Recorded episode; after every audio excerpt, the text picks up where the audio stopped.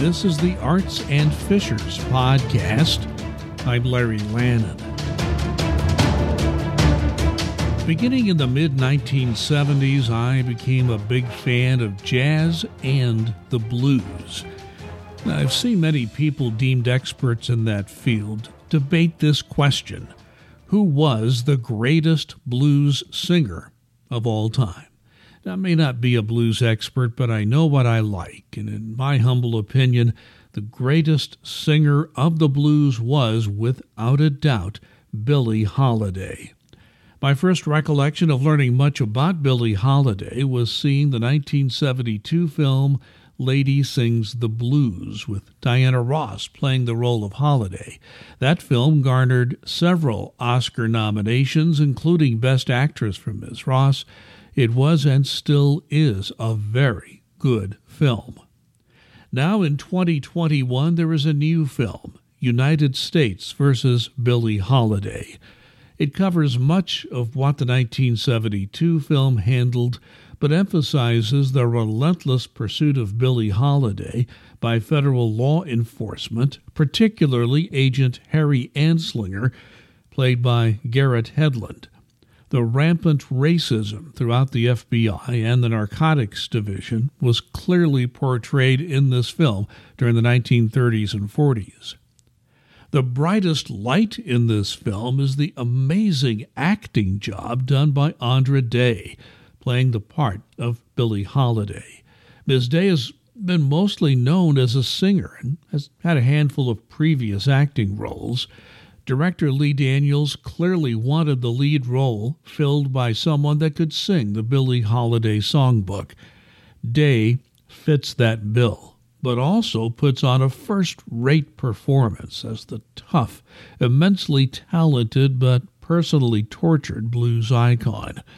Now, the film begins with Miss Holiday being physically and forcefully removed from a stage when trying to perform a song. Strange Fruit. That song centers on lynchings of African Americans. It is a black mark on our nation that lynchings were accepted at that time in American history. For daring to sing a song with lyrics describing the barbarity and pain of lynchings, Billie Holiday was the target of federal agents. Sadly, that was racism on display. Holiday did have a drug abuse problem, which sadly was common for those performing on the road, but no matter what race you were, that was rampant. But the feds made Holiday a constant target because she dared to sing Strange Fruit. The FBI recruits an African American agent, Jimmy Fletcher, played by Trevante Rhodes, who was instrumental in the first arrest of Holiday on drug charges, but Fletcher changes over time, regrets his involvement in that arrest, later becomes Billie Holiday's boyfriend, and is reassigned to an FBI desk job.